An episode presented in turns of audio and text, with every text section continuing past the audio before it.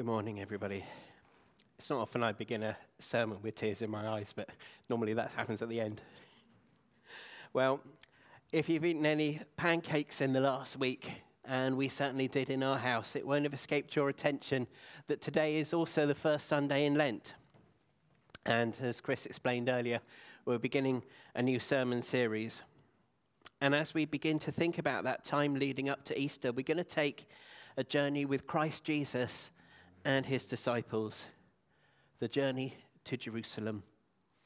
And I was thinking in the first service and just now whether it was incongruous that we could celebrate everything about Easter at the same time as our minds are taken to the horrible situation of the war in Ukraine.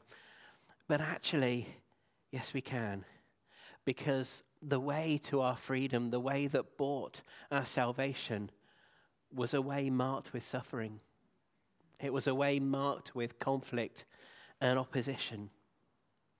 And these are some of the subjects that we'll focus on this morning. If you got your Bibles with you, I'd ask you to look up chapter 9, and our reading in a, a minute or two. We'll begin at verse 51. Now, who here likes Marmite? It's an absolute, yes, yeah, it's an absolute favorite in our house. We love it on hot buttered toast, crumpets, not on the pancakes, I must admit. But maybe you can't stand it.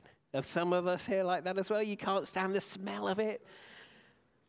It's become one of those metaphors um, in, our, in our culture, hasn't it, of a binary reaction. You either love it or you hate it. And actually, in his ministry, Jesus too caused similar reactions. For the first year or two of his ministry, he was accepted by people. He healed around the place and, and was popular. Yet also, he was no stranger to resurrection, uh, to rejection, I should say. And as Luke's account earlier described to us, the synagogue attenders in, um, in Nazareth, his hometown, rejected him. The Pharisees did pretty much everywhere he went. And so we're going to be looking over the next eight weeks at the events that scholars describe as the year of opposition in Jesus' life. They culminate, of course, in the Passion of Holy Week. For it seems the one thing you can't be is neutral towards Jesus. You will either love him or hate him, or else you haven't had an encounter with the real Christ. So, with Chris's permission, I'm going to paraphrase some verses as I take us from Luke chapter 9 and verse 51. As the time approached for him to be taken up to heaven, Jesus resolutely set out for Jerusalem. And he sent messengers on ahead to a Samaritan village. But the people there didn't welcome him because he was heading for Jerusalem. So they moved on to another village. And as they were walking on the road, there was a man who said to him, I will follow you wherever you go. Jesus replied, Foxes have dens and birds have nests, but the Son of Man has nowhere to lay his head. He said to another one, Follow me. But he replied, Lord, let me go first and bury my father. Jesus said to him, Let the dead bury their own dead, but you go and proclaim the kingdom of God. Still another said, I will follow you, Lord, but first let me go back and say goodbye to my family. Jesus replied, No one who puts a hand to the plow and looks back is fit for service in the kingdom of God. After this, the Lord appointed 72 to go ahead uh, two by two to every town. He told them, The harvest is plentiful, but the workers are few.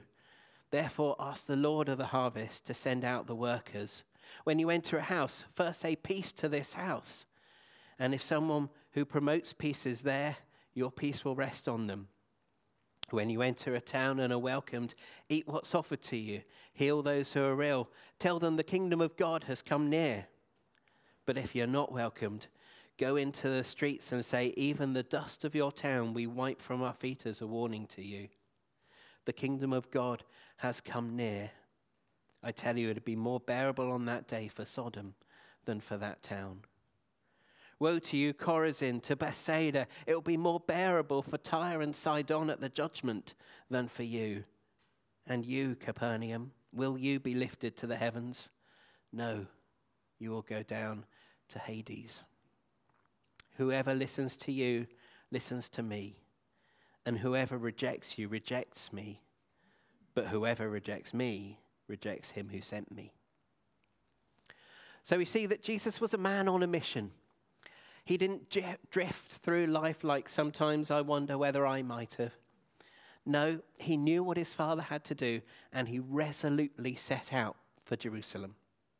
This wasn't a journey literally and directly to the capital. There would be four months of ministry ahead in Judea before he entered the city on Palm Sunday. But by now, he had become very aware that his mission would call him to die, as he had predicted just earlier in this chapter. But he was determined to complete it, no matter how hard it would be. He had already begun in his mind the long journey to Calvary. To get to Jerusalem, he went through Samaria, even though he knew that would encounter more opposition. Why, I wonder, does Luke include this minor detail? It's a bit of a detour. Um, perhaps it was to show the reader that Jesus doesn't always get a welcome on the doorstep. Maybe it was a prelude to chapter 10. Perhaps he just wanted to get there quicker. We're not told. But along the journey, he met three people who wanted to join him. But it turned out each one of them had a barrier, something that's more important than unconditionally following Jesus. The first was worried about where he would sleep each night. The second wanted to delay things. The third wanted to say goodbye to his family and friends first. Not an unreasonable request, you might think. But Jesus said he was looking back, and that was no good. Jesus' metaphors mean you must be 100% committed to the task. Many times in the New Testament, Jesus spelt out the cost of commitment to Him. How are you doing in this? How am I? Are we 100% committed to following Jesus? That will look different in every situation, in, in every country. In Ukraine, standing up for justice, standing up for righteousness, carries a commitment. In us, we may be persecuted. God might ask us to leave behind our creature comforts in order to serve Him. It might involve rejection. The day I first became a Christian, some 30 years ago now, I was confident that although I didn't know what the future held, I would put my trust in the perfect God who knows the beginning from the end and has my best interests at heart. Yet I also expected to face immediate opposition because I didn't come from a Christian family, you see. Um, they were pretty much atheists. And when I got home, my parents didn't take this life changing decision that I'd made very well. That evening, they argued with me and persuade, uh, tried to persuade me to change my mind. They thought I'd been brainwashed and joined a cult. But as the conversation went on, one fear they had for me came to the surface. They said, We just wish you would be normal. I haven't been normal ever since, to be frank. because I realized you could never be normal as a Christian. You can never be cool. I knew that what I'd chosen was better than being normal. I'd chosen eternal life. And that had begun then and carries on through to this day and forever. The promise Jesus gave was that I would have life and have it to the full. And if that was going to involve rejection, God would see me through. And I know He will for you too, if that's a fear for you. The fear of rejection is a cost that Jesus' disciples had to be prepared to make, both then as today. As He sends out the 72, He sends us like Jesus' followers, when we proclaim the message of Jesus, it generates one of either two responses either it's welcomed or it's rejected. Jesus reminds his disciples to pray. We are to pray for all aspects of evangelism. It's the Lord's work, He is the Lord of the harvest. And he instructed his followers to travel light, not to spend endless time greeting one another on the road, but the message is urgent when they got to someone's house, they would find a, um, someone who promotes peace, a man of peace, earlier versions say. We might face different challenges other than where we might sleep as we go about spreading the Lord's word. But I wonder if there's something we can take from this notion of finding a person of peace. When we go about our lives, when we walk into new situations, I wonder what difference it would make if we took the Holy Spirit with us every time. Now, of course, we all know the Holy Spirit's with us the whole time. I'm not saying that. But I wonder what difference it would make if we consciously recognize the Spirit with us as we go on to what I call our spiritual front line. That's not being in church, that's being out there, interfacing with the public each day. As we talk about our lives and theirs, we can have this two way dialogue with God going on in our minds at the same time. We can ask Him to speak to them, give us the words to say, to impact on their hearts, and make the subject of Jesus and the gospel naturally arise. When we're so full of God's Spirit ourselves, our faith will just naturally bubble over like a fizzy drink that's been poured too quickly. When we speak words in the peace of the Spirit, as Jesus asks, it makes it more likely that our peace will rest on them. I love a, a, a, good debate. It was through that that I actually came to Christ myself. But I must remember that no one ever got argued, berated, or harangued into the kingdom of God. First and foremost, we're there to win the person, not the argument. And yet, there will come times when that message of peace is not welcomed, when it's rejected. Jesus warned his followers, didn't he, to say to the unwelcoming town, Even the dust of your town we wipe from our feet as a warning to you. Yet be sure of this the kingdom of God has come near. Now, I always thought this was a, a strange and perhaps harsh thing for Jesus to say, as if he's somehow giving up on people. Yet we know from Scripture that's not true. So it seems from the context that what Jesus is doing is emphasizing again his central message the gospel is urgent. Time is of the essence. The kingdom of God is at hand. Judgment is around the corner. Do you believe or don't you? The time to make up your mind is now. The followers were to proclaim the message, and if they rejected that, they moved on. There were many more souls to be gathered before it's too late. I have a challenge for us this morning. How about you? None of us knows what's around the corner. None of us knows what may come. Maybe for a few weeks you might have been sitting on the fence about Jesus. You might be coming to church, but maybe you haven't totally committed your life to Him. He invites you to take that step this morning. Make sure it's signed, sealed, and delivered. And you know that you'll be going to heaven because Jesus' message carries a double edged sword. There is good news. People can be forgiven, they can be saved, they can spend an eternity with God. But there's a flip side.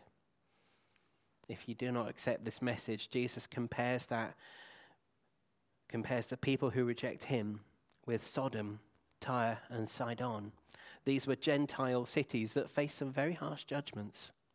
Yet he was clear whether that's for town or for individuals, that judgment is coming and people who choose to reject Jesus will face consequences. Jesus referred specifically to Hades, which is one of the terms used in the Bible for hell. We don't have time to go into all of that this morning. There are many theological positions on uh, the afterlife. But two things are always consistent. Firstly, that hell is real because Jesus spoke about that a lot. And secondly, once you find out, it's too late to change your mind. So the invitation is here and the invitation is real. The free offer to escape the consequences of our sin is to accept Jesus. So as I draw to a close, Jesus had this to say about those who rejected the disciples and him. Verse 16 He who listens to you listens to me. He who rejects you rejects me, but he who rejects me rejects him who sent me. The disciples were to expect rejection. John 15 and verse 18 says, If the world hates you, keep in mind that it hated me first. Earlier in Luke, he said, What blessings await you when people hate you and exclude you mock you and curse you as evil because you follow the Son of Man. Oh, forgive me if I say, actually, those sound like a blessing in disguise. I don't want the world hating me.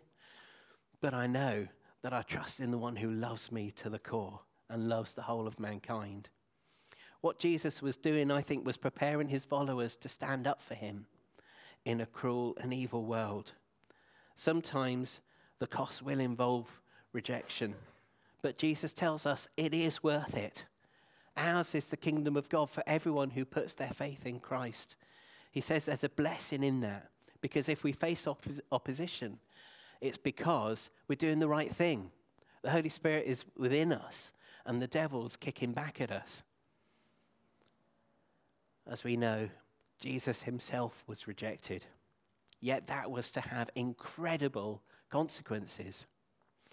The one who was despised and rejected by men became the sinless Saviour for us all. Indeed, it is by that very rejection that Christ was arrested, tried, and was crucified.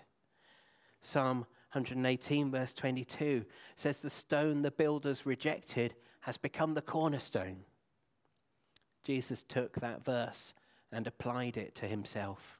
He is our cornerstone.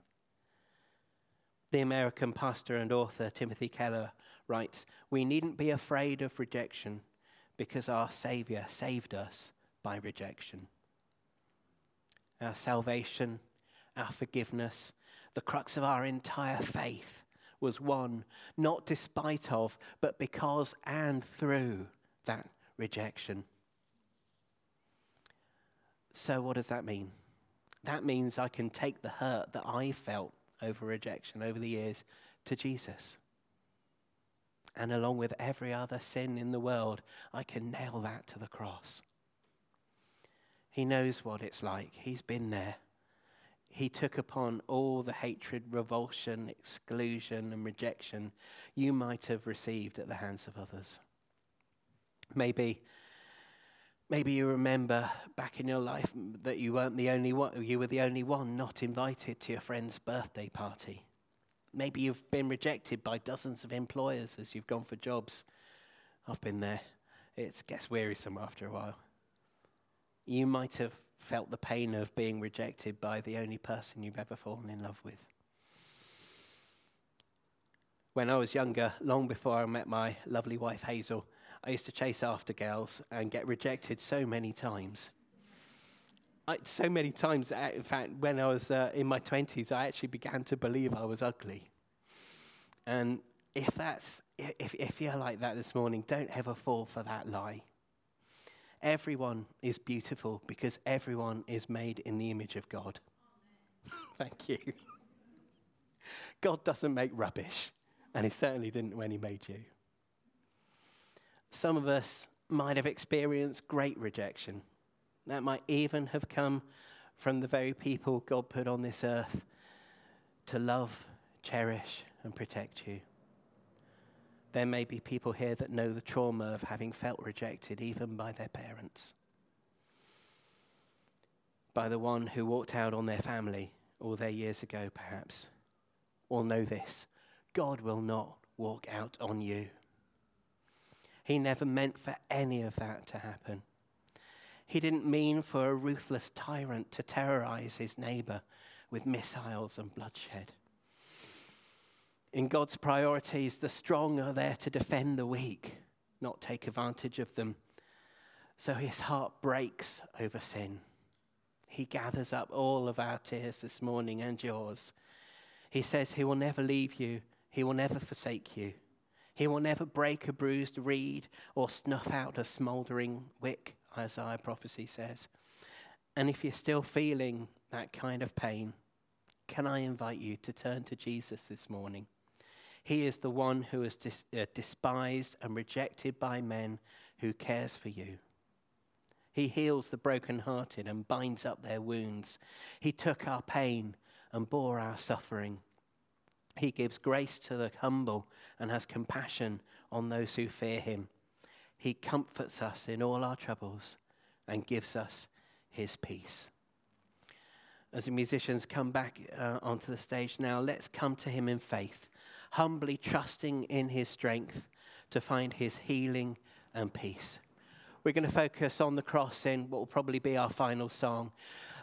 Come to Jesus and know that He has taken up everything that this world will throw at you, including the rejection and hurt you may suffer. Andrew, thank you.